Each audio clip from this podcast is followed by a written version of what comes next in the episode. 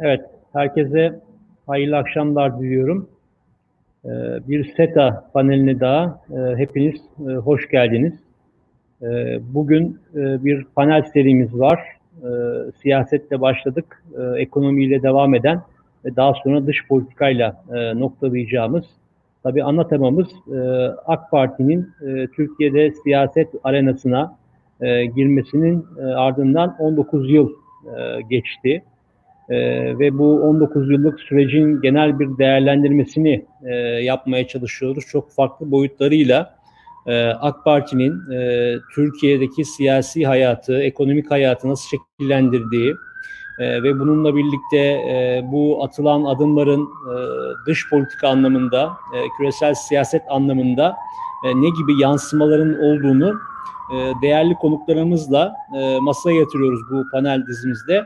E, bu ikinci e, panelimizdeki temamız ekonomi e, üzerine olacak. Tabii e, malumunuz e, AK Parti'nin iktidara e, gelmesi e, bir erken seçimle e, oluştu. Ve bu erken seçimin e, ana nedeni de Türkiye ekonomisinin e, karşılaştığı e, en ağır krizlerden biri olan 2000-2001 e, krizinin e, ardından e, o dönemki e, yönetimin e, bu krizi e, iyi bir şekilde yönetememesi, e, o zamanki hükümetin e, ve e, bunun ardından oluşan e, ağır maliyetin e, bir türlü e, giderilememesi sonucunda e, gittikçe kırılganlaşan e, siyasi zeminin e, bir yansımasıydı. E, ve 2002 e, Kasım ayında AK Parti geldikten sonra hakikaten Türkiye ekonomisine baktığımız zaman e, çok şey değişti. E, burada birçok konuyu aslında e, irdelemek gerekiyor. Yani sadece iş bir ekonomik büyüme performansını değerlendirmekten ibaret olmamalı diye düşünüyorum ben. Çünkü maliye politikalarından, kamu maliyesinden, bankacılık sektörü reformuna kadar, enflasyonla mücadeleden e, dış ticaretteki e, atılıma kadar e, bununla birlikte tabii yaratılan refah sadece dar bir e, kesimle e, yönelik değildi. Sadece dar bir e, kesim arasında paylaşılmadı. Çok genele yayılan bir e, refahtan bahsediyoruz. Sosyal politikalar burada e, oldukça e, önem arz ediyordu. Ee, öteki taraftan tabii AK Parti'nin iktidarda olduğu e, yıllar e, küresel ekonominin de e, önemli e, sınavlardan e, geçtiği bir döneme e, denk geldi. Hakikaten e, küresel ekonominin karşılaştığı belki de en büyük 2-3 e, tane krizden e, en büyükleri e, bu e, döneme denk geldi. 2008'deki e, küresel finans krizi e, çok büyük bir e, şoktu. E, ve e, şu anda da aslına bakarsanız yaşamaya devam ettiğimiz ve bir süre daha e, yaşayacağımız e, bu koronavirüs krizi de aslına bakarsanız küresel e, ekonomide e, yaratmış olduğu tahribatlarla ve AK Parti'nin bu şoklara vermiş olduğu tepkilerle de e, gerçekten değerlendirilmesi gereken alanların e, başında geliyor. Tabii AK Partili yıllarda karşılaşılan bazı iç şoklar da vardı. Kolay kolay her ülkenin e, atlatamayacağı e, cinsten işte e, Gezi Parkı eylemlerinden e, 17-25 Aralık e, olaylarına kadar veya baktığımızda 15 Temmuz e, darbe girişimine kadar birçok iç şok da AK Parti ekonomisi AK Parti'yi ekonomik anlamda bir sınava tabi tuttu. Ve e, gelinen noktada hakikaten bütün bu şoklara rağmen AK Parti ekonomik dinamizmini korumaya çalıştı ve yine G20 e, ülkeleri arasında kendini e, farklılaştırmaya çalışan bir noktada e, karşımıza çıktı. Tabii e, bir taraftan da son e, yıllarda daha fazla ağırlık kazanılan bir e, yerleşme, e, yerli teknoloji üretimi e, tarafı var e, AK Parti'nin e, ve e, AK Parti'nin ekonomi e, yönetiminin. E, burada savunma sanayiyle e, başlayan e, bu hamleler e, daha sonra otomotiv gibi e, ve yerli e, enerji daha doğrusu yenilenebilir enerji e, teknolojileri, e, ilaç, e, tıbbi cihaz gibi alanlarda da e, kendini göstermeye başladı. Şimdi bu dönemi e, çok e, değerli iki konukla birlikte e, ele almaya çalışacağız. Farklı boyutlarıyla e, incelemeye e, çalışacağız. E, ben kısaca konuklarımı e, tanıtmak istiyorum. E, Profesör Doktor e, Kerem Alkin, e, İstanbul Medipol Üniversitesi e, İşletme ve Yönetim Bilimleri Fakültesi e, Dekanı. E, Kerem Hoca aynı zamanda e, bir önceki dönemde tim e, genel sekreterliği görevi başta olmak üzere e, reel sektörde de çok değerli, çok kıymetli görevler de bulundu.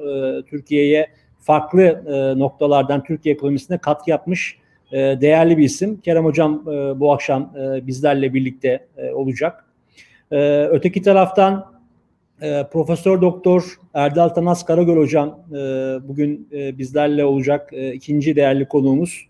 E, Erdal Hoca Ankara e, Yıldırım Beyazıt Üniversitesi'nde e, öğretim üyesi. E, SETA'da da e, bir zamanlar beraber e, yoğun bir mesaide e, bulunduğumuz e, çok kıymetli hocalarımızdan e, bir tanesi de özellikle sosyal politikalar ve enerji alanında e, ve daha öncesinde e, aslına bakarsanız savunma sanayi e, alanında hakikaten Türkiye'nin e, yetiştirmiş olduğu e, ender e, iktisatçılardan, çok kıymetli iktisatçılardan e, bir tanesi. Çünkü bu konular hakikaten e, niş konular, herkesin çok fazla e, ele almadığı e, konular. Erdal Hocam da e, bu alanlarda katkı veren e, değerli bir e, akademisyen hocamız. E, hocam eğer e, uygun görürseniz ben e, Kerem Hocam'la e, başlamak istiyorum.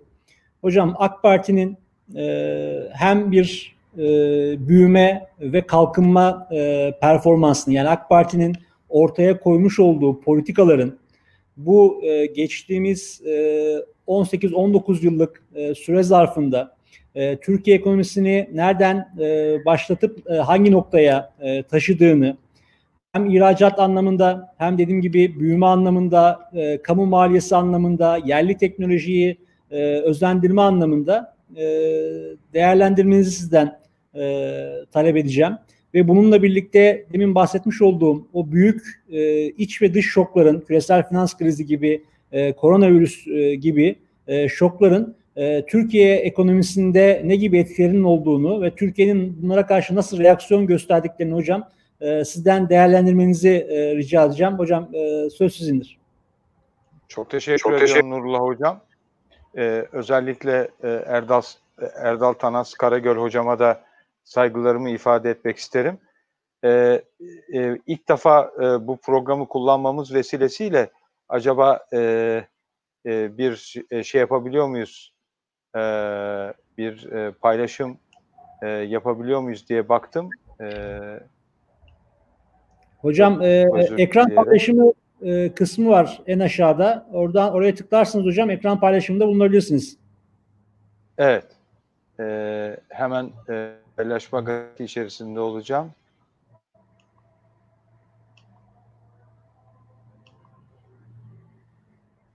Şu anda gözüküyor mu? Hocam şu anda geliyor evet. Evet. Evet şu anda gördük hocam. Şu şekilde herhalde daha iyi değil mi? Evet, evet hocam. Şimdi e, AK Parti'nin e, gerçekten e, Türkiye'de nasıl bir zihinsel dönüşüme e, imza attığını e, çok net e, vurgulamamız gerektiğinde e, aslında e, 21. yüzyıl Türkiye'si için AK Parti'nin gerçek manada bir sivilleşme ve demokrasi hareketi olduğunu e, çok net ifade edebiliriz. E, AK Parti 19 yıllık dönem içerisinde 21. yüzyıl Türkiye'si, Türkiye'si için bir sivilleşme ve demokrasi hareketini hangi e, imkanlarla, hangi becerilerle ortaya koydu dediğimizde e, burada hiç şüphesiz ki Sayın Cumhurbaşkanımız e, Recep Tayyip Erdoğan'ın e, ortaya koyduğu güçlü ve vizyoner liderliğin e, bu sürecin e, bu noktalara gelmesinde en büyük faktör olduğunu asla unutmamak lazım.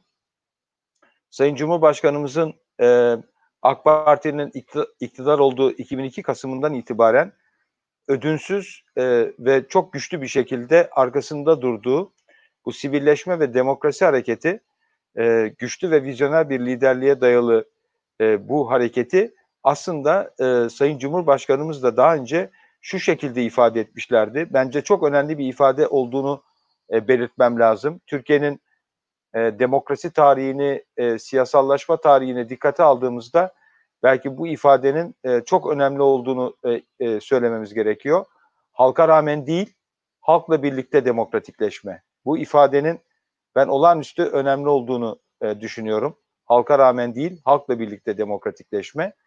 Peki bu nasıl gerçekleşti? E, baktığımızda e, öncelikle AK Parti döneminde e, Türk iş dünyasını gerek İstanbul'da gerekse bilhassa Anadolu'da temsil eden e, sivil toplum kuruluşlarının çok önemli bir güçlenme süreci yaşadıklarını yani sivil toplum çalışmalarında önemli bir e, güç e, sürecinin olduğunu görüyoruz. İki, özel sektörde büyük bir e, değişim ve dönüşüm yaşandı.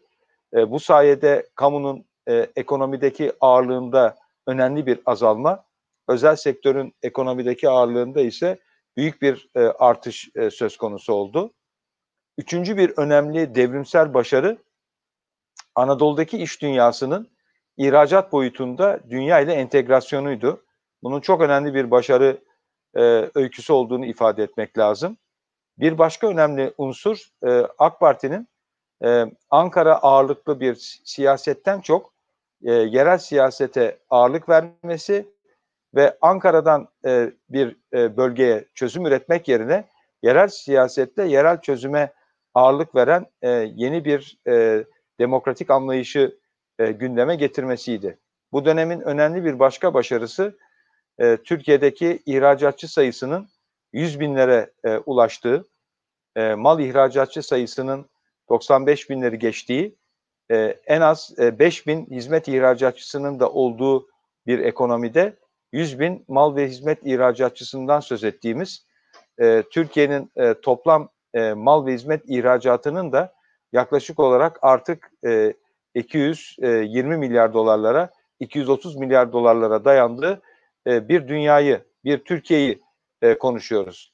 Dolayısıyla burada e, AK Parti açısından ve Türkiye ekonomisi açısından bir ekonomi ve ticaret diplomasisi becerisi de ortaya kondu. Türkiye e, dünya çapında 205 ülkeye, 205 ülke ve ticaret bölgesine e, e, mal ve hizmet ihraç edebilen e, bir ekonomi olarak karşımıza çıkıyor. Bu e, aynı zamanda Türkiye'nin yönetim sisteminde de uzun zamandan beri Türk siyasetçileri tarafından e, rahmetli Alparslan Türkeş, rahmetli Süleyman Demirel, rahmetli Necmettin Erbakan, rahmetli Turgut Özal, e, rahmetli Muhsin Yazıcıoğlu çok e, birbirinden önemli Türk siyasetçileri tarafından gündeme getirilen parlamenter sistem yerine e, Cumhurbaşkanlığı e, sistemine, e, Cumhurbaşkanlığı hükümet sistemine dayalı yeni bir e, sistem değişikliğini de e, gündeme getirdi. Bunun da önemli bir süreç olması e, olduğunu ifade etmek lazım. Tüm bu gelişmeler neticede bizi e, 240 milyar dolar e, civarında e, bir gayri safi yurt içi hasıladan e, 840 milyar dolar civarında bir gayri safi yurt içi hasılaya taşıdı. Yani bu dönem içerisinde e, Türkiye'nin e, gayri safi yurt içi hasılasında 600 milyar dolarlık bir artışın gerçekleştiğine şahit olduk. Tabii sonra 2018 yılında e, Amerika Birleşik Devletleri ile aramızda e, bazı anlaşmazlıklar söz konusuydu. Bu anlaşmazlıkları hepimiz biliyoruz. E, çok e, çok gergin dönemler yaşandı. Bu gergin dönemler esnasında Amerikan yönetiminin Türkiye'yi bir nevi köşeye sıkıştırmak için e, bir kur saldırısı gerçekleştirdiğine de şahit olduk. E, bu nedenle Türk lirasında bir değer kaybı e, gündeme geldi. Sonra bu değer kaybının e, bir miktar telafi olduğuna e, şahit olsak da e, bu konjonktür içerisinde e, bir ara 840 milyar dolarlara kadar getirmeyi başardığımız gayri safi yurt hasılanın e, Türk lirasındaki değer kaybı nedeniyle yaklaşık olarak 750-760 milyar dolarlara e, gerilediğine şahit olduk. Ama e, bütün bu e, yani böyle e, dolar cinsinden gayri safi yurt hasılamız gerilemiş olsa da neticede e, Türkiye'nin aslında bulunduğu coğrafyada e, birçok ülkeye nasip olmayacak düzeyde e, aslında e, sanayi üretimine, tarımsal üretime ve hizmetler sektörü faaliyetine imza attığını da e, göz ardı etmememiz, etmememiz lazım. Bir örnekle ifade etmem gerekirse aşağı yukarı e, Türkiye e, 50, 50 milyar doların üzerinde tarımsal e, katma değer üretiyor. E, aynı şekilde e, yaklaşık olarak 250 milyar doların üzerinde imalat sanayi üretimi, yaklaş, yaklaşık olarak 70 milyar dolar e, civarında e, gayrimenkul e, üretimi e, e, inşaat sektörüyle ilgili olarak ve bunun dışında kalan yaklaşık olarak e, 350-400 milyar dolar düzeyinde de bir hizmetler sektörü üretimi gerçekleştiriyor. E, bu rakamlar gerçekten e, dünyadaki birçok ülke için son derece iddialı.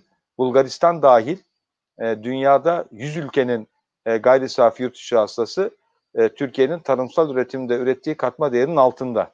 Yani Türkiye'nin 50 milyar doların üzerindeki tarımsal e, üretim katma değeri e, dünyada 100 ülkenin toplam gayri safi yurt dışı hastasından daha büyük. E, aynı şekilde imalat sanayinin ürettiği gayri safi yurt dışı hastada dünyada yaklaşık olarak 130 ülkenin gayri safi yurt dışı hastasından daha büyük.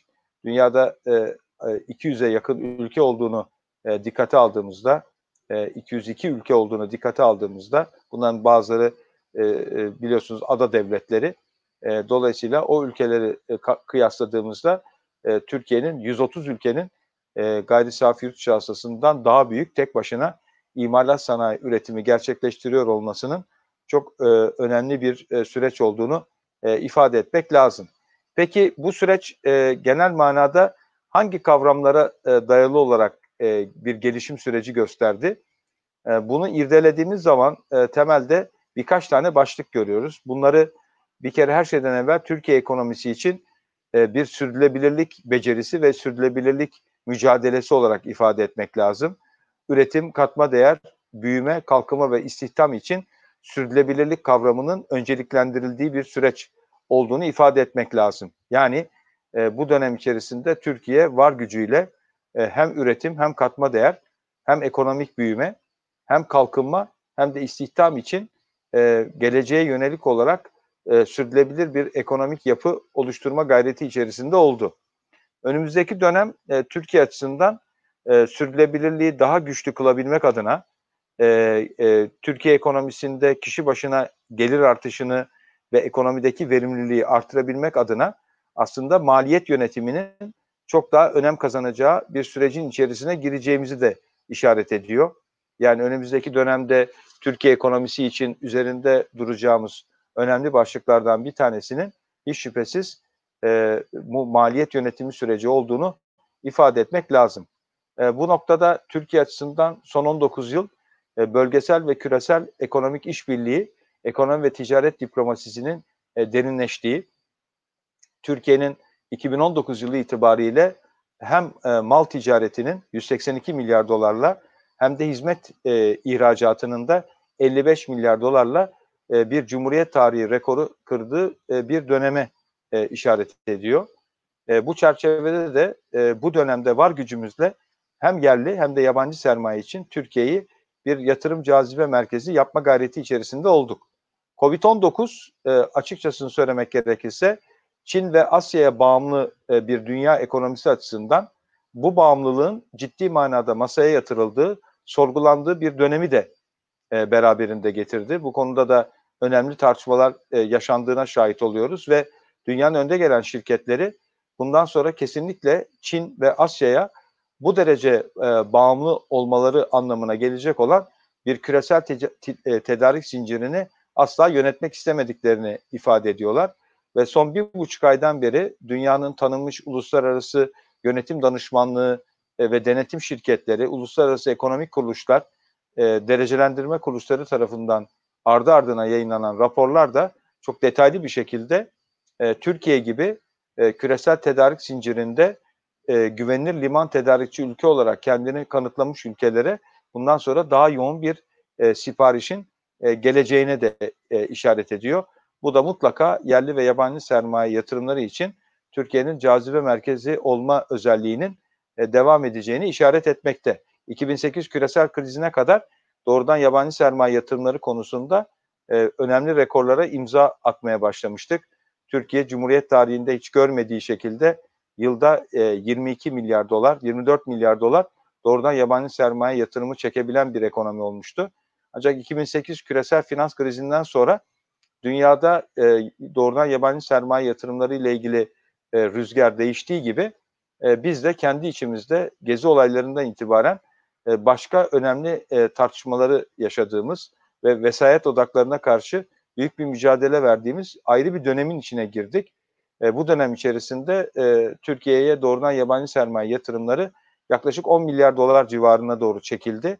Önümüzdeki dönemde belki içinde bulunduğumuz coğrafyadaki bu yüksek tansiyonun önemli ölçüde azalması ve Covid-19'un da geride bırakılmasıyla birlikte e, küresel tedarik zincirinde giderek ağırlığı artacak olan bir Türkiye'nin tekrar doğrudan yabancı sermaye yatırımları konusunda bir hareketlenme yaşayacağına birlikte şahit olabiliriz.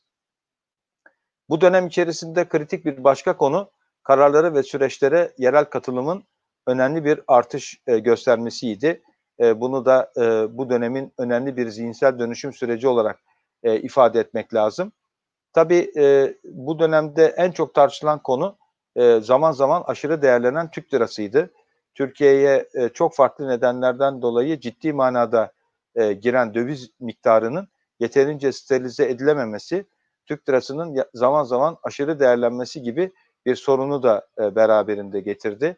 Bu dönemlerde Türkiye'nin ihracatının, mal ve hizmet ihracatının TL'deki aşırı değerlenmeden maalesef olumsuz yönde etkilendiğine de, ithalatın çok ucuzladığına da bu nedenle Türkiye'nin cari işler açı, açığının da büyüdüğüne de şahit olduk.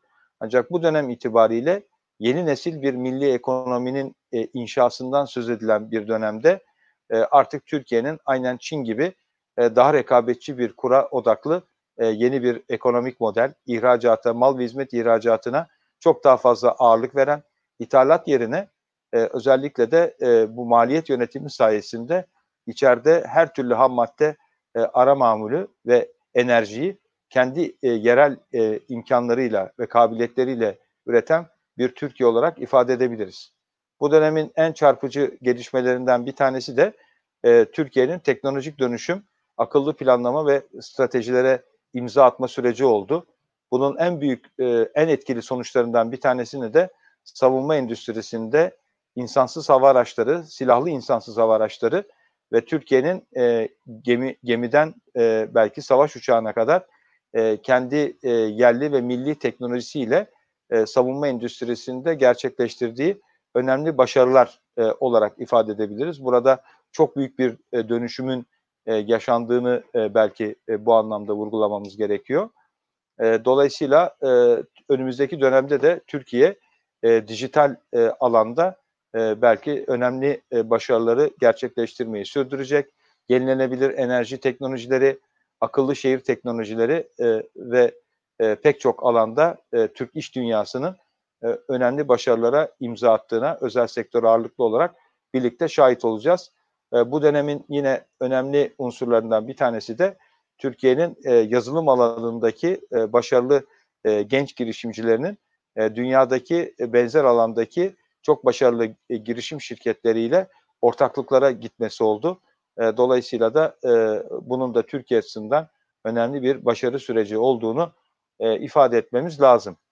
Burada e, e, AK Parti açısından e, son 19 yıl e, 21. yüzyıl Türkiye'si için yeni bir sivilleşme ve demokrasi hareketi olarak eğer şekilleniyorsa e, burada dört önemli e, başlığın e, bu sürecin e, etkin bir şekilde yönetilmesinde e, çok önemli olduğunu tekrar vurgulamak lazım. Burada da izninizle sözlerimi tamamlamış olacağım. Bunlardan bir tanesi e, ekonominin bu zihinsel dönüşümü için e, gereken beşeri sermayenin oluşturulması ve bu arada da şehirlerimizin yaşam bölgelerinin tamamıyla yeniden planlanması ile bağlantılı olarak Türkiye'nin yaşam kalitesinin değişmesine yönelik ortaya konan başarı ve mücadele. Bir başka önemli nokta Türkiye'yi dünya ekonomisinin önemli e, küresel üretim merkezlerinden e, birisi yapmak üzere e, üretim ve ticaret becerisinde alınmış olan mesafe önümüzdeki dönemde çok daha fazla ağırlık vereceğimiz bir konu markalaşma becerisi ve yenilikçilik. Bu dönemde Türk Hava Yolları'ndan başlayarak e, çeşitli e, şirketlerimizin e, dünya markası olma noktasında önemli gelişmeler e, ortaya koyduğuna, önemli başarılar ortaya koyduğuna e, şahit olduk. Son bir başlık ise e, connectivity dediğimiz erişebilirlik son derece önemli bir başlık. E, Türkiye'nin belki de son 19 yılda dünyaya entegrasyon noktasında e, birçok ilimizden uluslararası havayolu uçuşları, hızlı tren e, bağlantıları dahil olmak üzere e, Türkiye'nin e, duble yollar, e, köprüler, barajlar, otoyollar, tüneller Türkiye'nin erişebilirlik noktasında e, özellikle de ulaştırma koridorları boyutunda e, önemli başarılara e, imza atması e, dünya uluslararası havacılık e, e, e, sistemi açısından e, çok önemli bir havalimanını hayata geçirmesi, Türk Hava Yolları'nın dünyada bir noktadan en fazla uçuş noktasına uçan havayolu şirketi olarak e, ün kazanması, e, bunların hepsi de Türkiye açısından bir erişebilirlik başarısı olarak karşımıza çıktı. Bunu da mesela Afrika'da 50'ye yakın e, diplomatik birim e, e, açmak suretiyle Afrika'da gücümüzü arttırmaya dönüştürdük. E, dünyada birçok havayolu şirketi bazı Afrika ülkelerine hiç uçmaya cesaret edemezken Türk Hava Yolları büyük bir başarıyla dünyanın birçok noktasına ve Afrika'daki birçok ülkeye de uçabilen ender havayolu şirketlerinden birisi olarak e, farkını da e, ortaya koyuyor. Dolayısıyla ben izninizle bu 19 e, yıldaki bu büyük zihinsel dönüşümü ve başarıyı bu başlıklarla özetleme gayreti içerisinde oldum.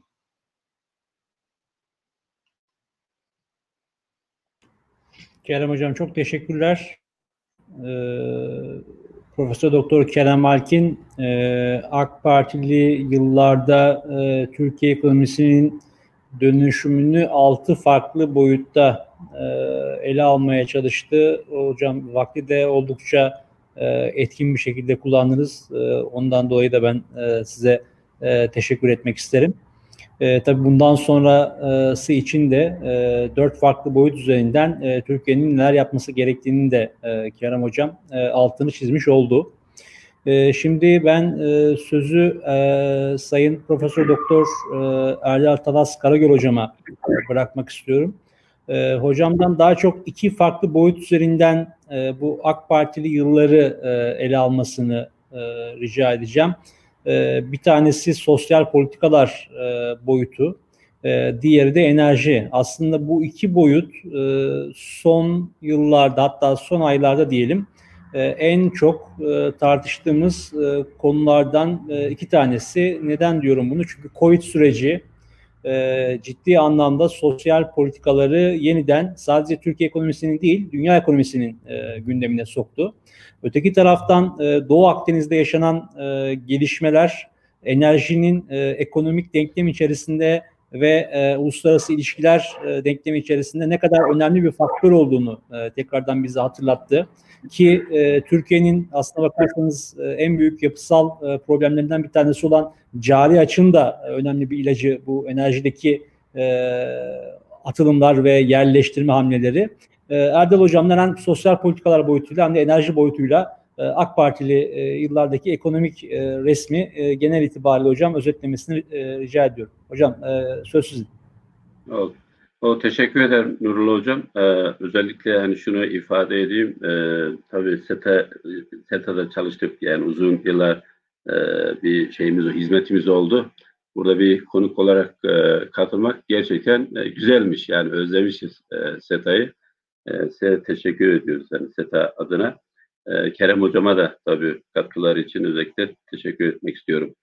Şimdi tabii e, konuştuğumuz e, ya ekonomik konusu e, altında çok e, önemli konular var ya da AK Parti'nin son 19 e, e, yılına bakıldığında çok önemli diyelim konular gündeme geldi. Çok önemli alanlarda önemli değişimler meydana geldi. Bugün hani daha e, sosyal politika ve özellikle enerji konusuna e, yoğunlaşacağız ve bu iki konu gerçekten Nurullah Hoca'nın da ifade ettiği gibi çok e, hem e, AK Parti gelmeden önce yani 2001 öncesi Türkiye'nin önemli e, sorunlarından birisinden bahsediyoruz. Bu sosyal devlet ya da sosyal politika, yoksulluk, işte sağlık, e, eğitim konusu, sosyal hizmet konusu gerçekten yani en ağır problemlerden birisinden bahsediyoruz ve e, diğer konu enerji konusu yani hem enerji bir taraftan ekonomiyle ilgili, e, üretimle ilgili,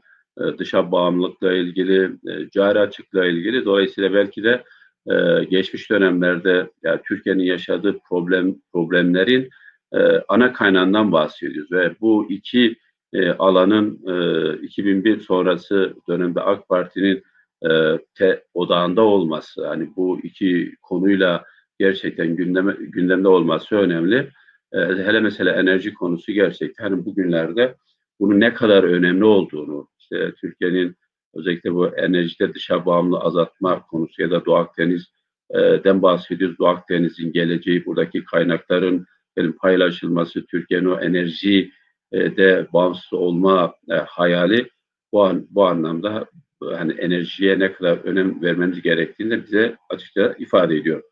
Şimdi tabii sosyal devlet e, olma konusu böyle ete kem, keme bürünmesi aslında e, AK Parti döneminin belki en önemli özelliklerden birisi. Çünkü e, 2002 sonrasında o, yani kişi başı gelirdeki artış, gayri safi milli hasıladaki artış e, özellikle de bu gelirin paylaşılması konusunda AK Parti'nin ciddi e, çabasının olduğunu görüyoruz. Yoksulluğun azaltılması anlamda ya da kişi başı gelirde e, 3500 dolardan 11-12 bin dolara 2013 yılındaki o e, artışta gerçekten birçok e, kesimin burada e, faydalandığını görüyoruz ya da işte bu gelirin e, adil bir şekilde paylaşılması konusunda güçlü bir iradenin olduğunu görüyoruz. Hatta 2002 öncesi işte sosyal politika anlamında ya da sosyal yardım miktarına baktığımızda işte 1.3 milyarken 2019'da 60 milyar e, TL'nin üzerinden bir rakamdan bahsediyoruz. Hatta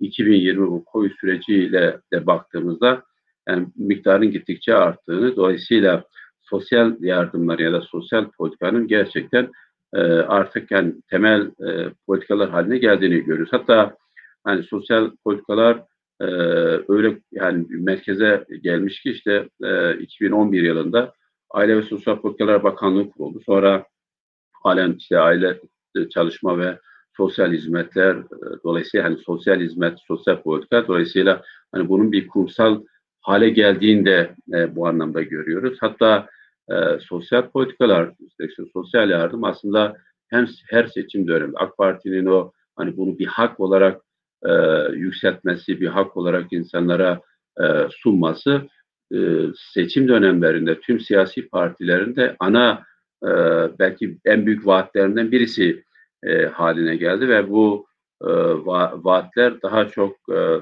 yani partilerin, siyasi partilerin kendilerini geliştirmeleri, yeni sosyal politika araçları bulmaları, dolayısıyla o sosyal devletin bir şekilde de kurumsallaşmasına da bu anlamda önemli katkı sağla, sağlandı. Diğer tarafta artık sosyal yardımlar e, yani hem e, miktar anlamda hem işte so, e, çeşit anlamda şu anda e, 43 tane sosyal yardımdan bahsediyoruz. Yani bu 2002 yılında 4 tane yardımdan bahsederken yani hani kapsaya, kapsanan kesimin de e, artmış olması bu anlamda da insanlar için e, artık bir hak olarak e, kabul ediliyor. Yani hani hem e, işte bir bakanlık e, altında hem insanların bunu hani en en ufak bir diyelim e, şey olduğunda bir e, sosyal risk e, arttığında insanlar diyelim gelir kaybettiğinde bunu hak olarak devletten alma konusunda çok rahat bir talepte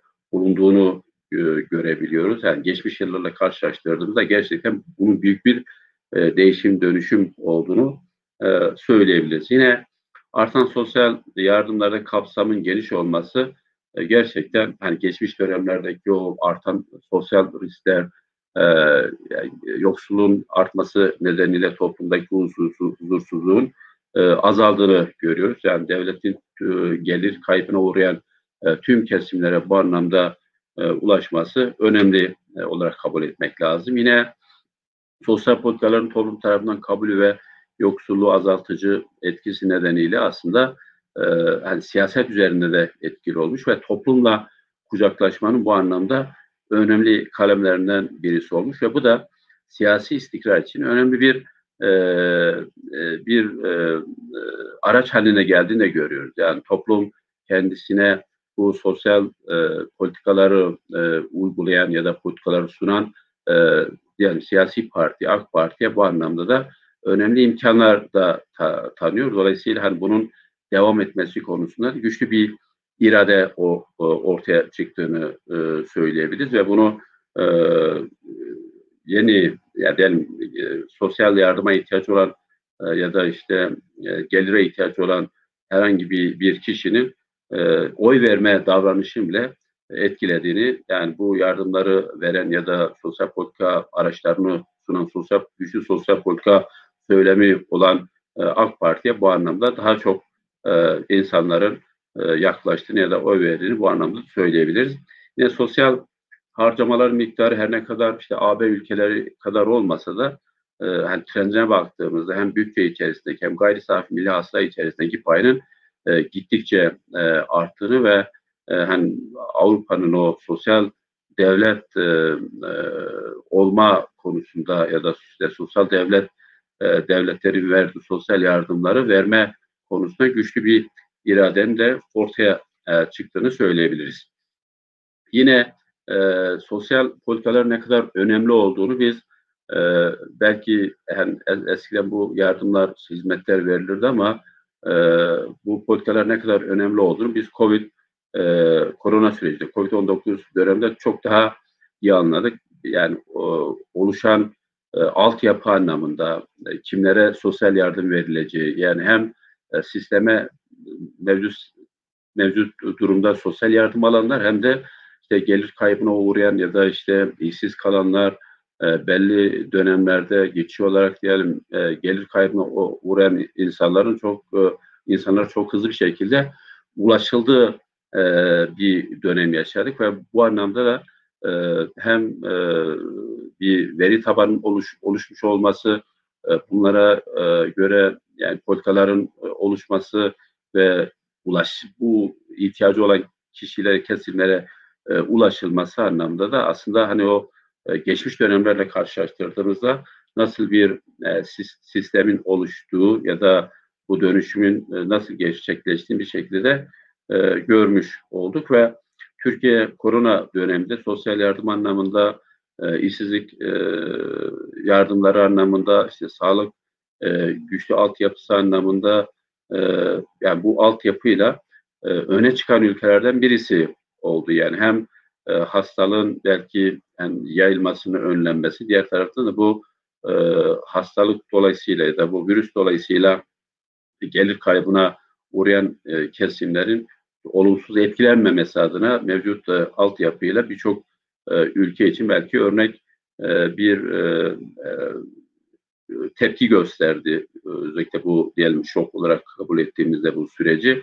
Bu anlamda da sosyal politikanın ne kadar önemli olduğunu ya da işte son 19 yılda AK Parti'nin yaptığı bu yatırımın ne kadar hayati derecede önemli olduğunu görmüş olduk.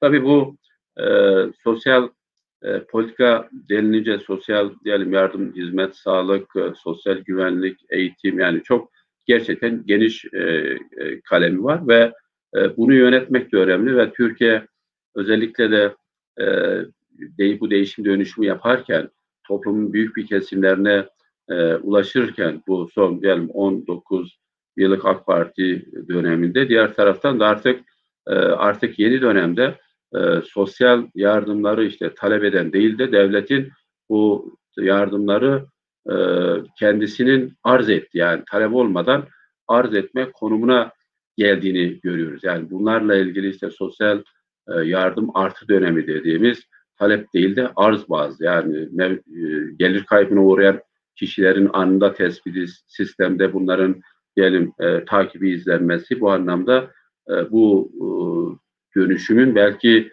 daha da ileri aşamasını konuşulduğu bir bir dönemdeyiz. Tabii bu e, hem şu andaki sosyal yardım sistemi işte bütünleşik tüm kurumlar arasındaki e, bütünleşik yapı bir şekilde hem hedeflenen kitleye ulaşılması, mükerrer, mükerrerliğin azaltılması, dolayısıyla verilecek kaynakların etkin olmasına, dolayısıyla da e, hedeflenen kitleye ulaşılması, bunun adil paylaşılması konusunda da önemli e, ölçüde gerçekleşeceğini söyleyebiliriz. Yine özellikle son dönemlerde işte belediyeler ülkelerin sosyal yardım verip vermeyecek konusu bunun özellikle bütünleşik yapı içerisinde belediyelerin de bu sosyal yardım sistemine dahil edilmesi aslında daha kaynakların tek e, elden dağıtılması, hedef kitle ulaşılması konusunda da önemli e, katkı yaptığını, yapacağını söyleyebiliriz. Bir diğer, e, bunu belki burada e, kesersek tabii diğer önemli bir konu enerji konusu. Enerji gerçekten hani biz iktisatçılar için e, yani belki biz bir girdi olarak bakarız ama e, yani enerjinin çok e, yönlü e, bir e, konudan bahsediyoruz enerji dediğimizde. Ekonomik büyümeyle ilişkisi olduğu kadar işte diyelim e, uluslararası ilişkilerle de e, ilişkisi var. Diğer ülkelerle ki ticaretle ilişki ilişkisi var. Dolayısıyla hem cari açıklarda ilişkisi var ve bu gerçekten Türkiye için e, büyük bir e, engel olduğunu gördük. Yani Türkiye büyüdükçe enerji e, talebinin artması, tüketimin artması, faturasının artması, sonra bunun ödenmesi konusundaki e, sorunlar, işte artan cari açık, dış ticaret açıkları bir şekilde de bu enerjiye bağımlılığın ya da enerji faturasının azaltılması konusunda e, bir arayış e, ortaya çıktı ve e, enerji yatırımlarının diyelim art, artırılması, enerjide bağımlılığın azaltılması, özellikle de işte yenilenebilir enerji, işte nükleer enerji projeleri, boru hatları projesi, Türk Türkiye'nin özellikle de bulunduğu coğrafyada coğrafi konumunu kullanarak belki işte boru hatlarıyla enerjide ticaret merkezi e, olma, doğal doğalgaz e, piyasası konusunda yani bir öngörülebilir piyasa oluşturmak, arz güvenliği yerleştirme ve bu e, çabalar açıkçası hani hep hem enerjide dışarıya bağımlı azaltma, diğer taraftan da yani bağımlılığı azaltılması aslında ekonomik anlamda da bir özgürlükten bahsediyoruz. Yani Türkiye'nin ekonomik büyüme potansiyeli var fakat bu e, potansiyelini kullanırken yani yüksek e, miktarlardaki enerji talebi e, dışa bağımlılık dolayısıyla yüksek fatura oluştuğunda sonra bu e, olumsuz bir durum ortaya çıkarabiliyor. Geçmiş dönemlerde Türkiye'nin yaşadığı e, belli şoklar aslında hani bunu e, çok defada maalesef e, bunu tecrübe ettik. Dolayısıyla bu enerji konusundaki işte milli enerji badem politikası bir taraftan Türkiye kendi enerji e, kullandığı enerjiyi, enerji arz güvenliğini sağlamaya çalışırken diğer taraftan mevcut işte kaynaklarını e, ya da yerli kaynaklarını kullanmak ve en önemlisi de dediğimiz gibi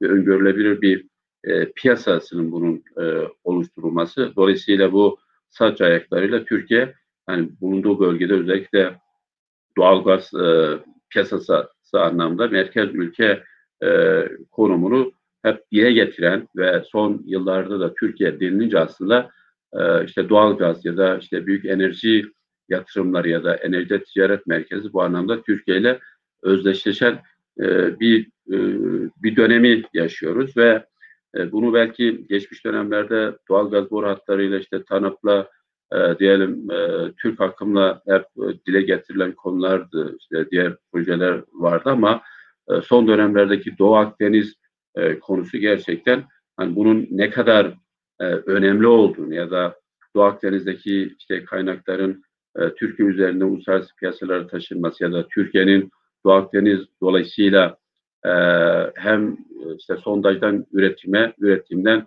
e, satışa ya da uluslararası piyasalara bunlar taşınması konusundaki o coğrafi e, konumu e, nedeniyle e, Doğu Akdeniz politikasının ya da Doğu Akdeniz'in bizim için ne kadar önemli olduğunu, hani Türkiye'nin o enerji merkez, ülke ticaret merkezi olma e, sürecini zenginleştirmek için e, Doğu Akdeniz'in ne kadar önemli olduğunu e, görebiliyoruz ve e, bunun için de Türkiye'nin şu anda özellikle de e, Doğu Akdeniz politikası gerçekten yani hem Türkiye'nin geleceği açısından ekonomik anlamda gelecekte uluslararası yani e, ilişkilerde o güçlü konumunu devam ettirebilmek e, belki geçmiş işte 100 yıl önce bu petrol kaynakları e, paylaşınca Türkiye'nin o 100 yıl önceki durumla bugün karşılaştırdığımızda ya da petrolün olduğu dönemlerde yani Türkiye'nin o denklemde e, işte yer almadığını ama bu doğalgaz denklemi kurulurken 100 yıl sonra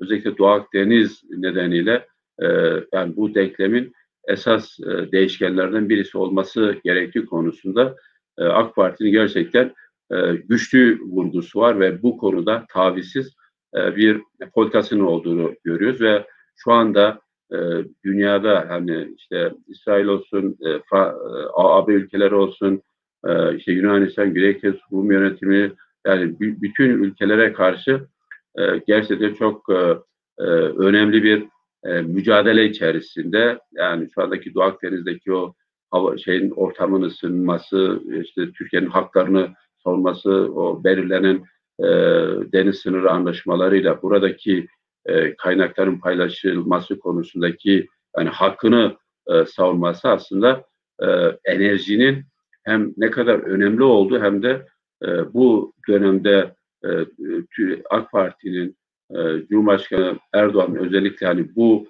e, Doğu Akdeniz'in geleceği konusunda bu, bu buranın yani Türkiye'nin geleceği olması açısındaki e, yani onu e, görmesi, bunu e, bunun mücadelesi mücadeleyi vermesi bu anlamda açıkçası e, Türkiye için önemli kazanımlar olarak e, bakmak lazım ve e, biz diyelim bunu yaptığımızda bu e, bu bölgede kaynaklar bulunduğunda keşfedildiğinde gerçekten hani Türkiye belki şu anda yalnız gibi gözükebilir. Hepsi Türkiye karşı olabilir ama Türkiye üretici konumuna geldiğinde oradaki denklem tamamen değişmiş olacaktır. Çünkü bu kaynağın çıkarılması yani keşfedilmesi, çıkarılması ne kadar önemliyse e, piyasalara, uluslararası piyasalara taşınması o kadar önemli.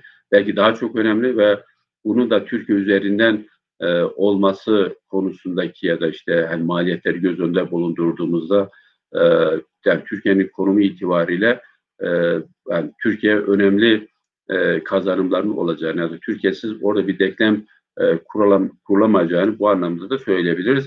E, bu anlamda da hani enerji yani eskiden enerji konusu ya da enerji denildiğinde yalnız hani belki ısınma işte girdi olarak e, kullanılan bir e, metadan bahsederken aslında hani son e, yıllarda özellikle AK Parti döneminde gerçekten enerjinin e, dediğimiz gibi ekonomik anlamda, siyasi anlamda, uluslararası ilişkiler anlamında, hani e, uluslararası kurumlar anlamda e, politikaların, dış politikaların yeniden ya da bu denklemin yeniden kurulması konusunda e, AK Parti'nin bu anlamda çok enerjiye merkeze alıp buna göre e, politika belirlediğini e, açık bir şekilde söyleyebiliriz. Ben e, yani belki zaman e, daralması nedeniyle burada e, bitirmek istiyorum. Teşekkür ederim. Sağ olun. Evet Erdal Hocam çok teşekkür ederiz. Ee, sizin de altını çizdiğiniz gibi hem Doğu Akdeniz'deki e, doğal gaz e, arayışı Türkiye'nin e, bununla birlikte içeride e, yenilenebilir enerji teknolojilerine yani rüzgarından e, güneşine kadar yapmış olduğu yatırımlar e, Türkiye'nin e, hem cari açığını azaltmak, e, bununla birlikte ekonomik büyümesini e, canlandırmak ve e, bölgedeki e, aslına bakarsanız e, gücünü e, perçinlemek anlamında oldukça e, önem e, arz ediyor. Yine e, Kerem Hocam'ın da e, altını çizdiği gibi işte Afrika açılımı da Türkiye'nin e, Asya açılımı da o dış, dış ticaretteki e, adımları da dış politikayla e, birlikte e, Türkiye'nin e, bu değişen dünya düzeninde e, hem ekonomik anlamda hem de e, küresel siyaset e, anlamında e, daha güçlü e, bir noktaya e, erişmesi için gerçekten önemli hamleler bunlar. Yani Türkiye'nin birçok alanda teknoloji, enerji veya işte ithalat anlamında dışarıya olan e, bağımlılığını mümkün olduğunca azaltarak bu yola devam etmesi oldukça önem arz ediyor ve AK Partili yıllarda bu alanda ciddi bir ilerlemenin olduğunu ve e, buraya yönelik güçlü bir siyasi iradenin e, ortaya konduğunu e, ve bu amaca yönelik olarak da e, bir seri e, halinde politikaların e, çok farklı boyutlarıyla e, masaya yatırılıp ele alınıp daha sonra e, uygulamaya sokulduğunu hepimiz görüyoruz. Şimdi e, sizlerin de e, bildiği üzere e, zamanımız biraz bugün e, kısıtlı. Normal şartlar altında bir 10 dakikalık bir soru cevap e, alıyorduk ama bugün 3 panelin arka arkaya e, gelmesi e, biraz bizim süre anlamında e, bizi kısıtlıyor. O yüzden sorularınızı maalesef alamayacağız değerli dinleyicilerin. Ama SETA ekonomi alanında paneller yapmaya devam edecektir. Önümüzdeki günlerde ve haftalarda gerçekleştireceğimiz panellerde bu konulara dair veya benzer konulara dair sorularınızı alarak katılımcılara iletmeye devam edeceğiz. Ben hem e, Erdal Hocama e, hem de Kerem Hocama e, değerli katılımlarından dolayı, değerli e, görüşlerinden dolayı e, çok teşekkür ederim. E, ve e, bütün dinleyicilerimize e, iyi akşamlar diliyorum. E, bundan sonraki e, panelimiz saat 9'da başlayacaktır. Onu da hatırlatmış olalım. Herkese iyi akşamlar. İyi akşamlar diliyorum. İyi akşamlar.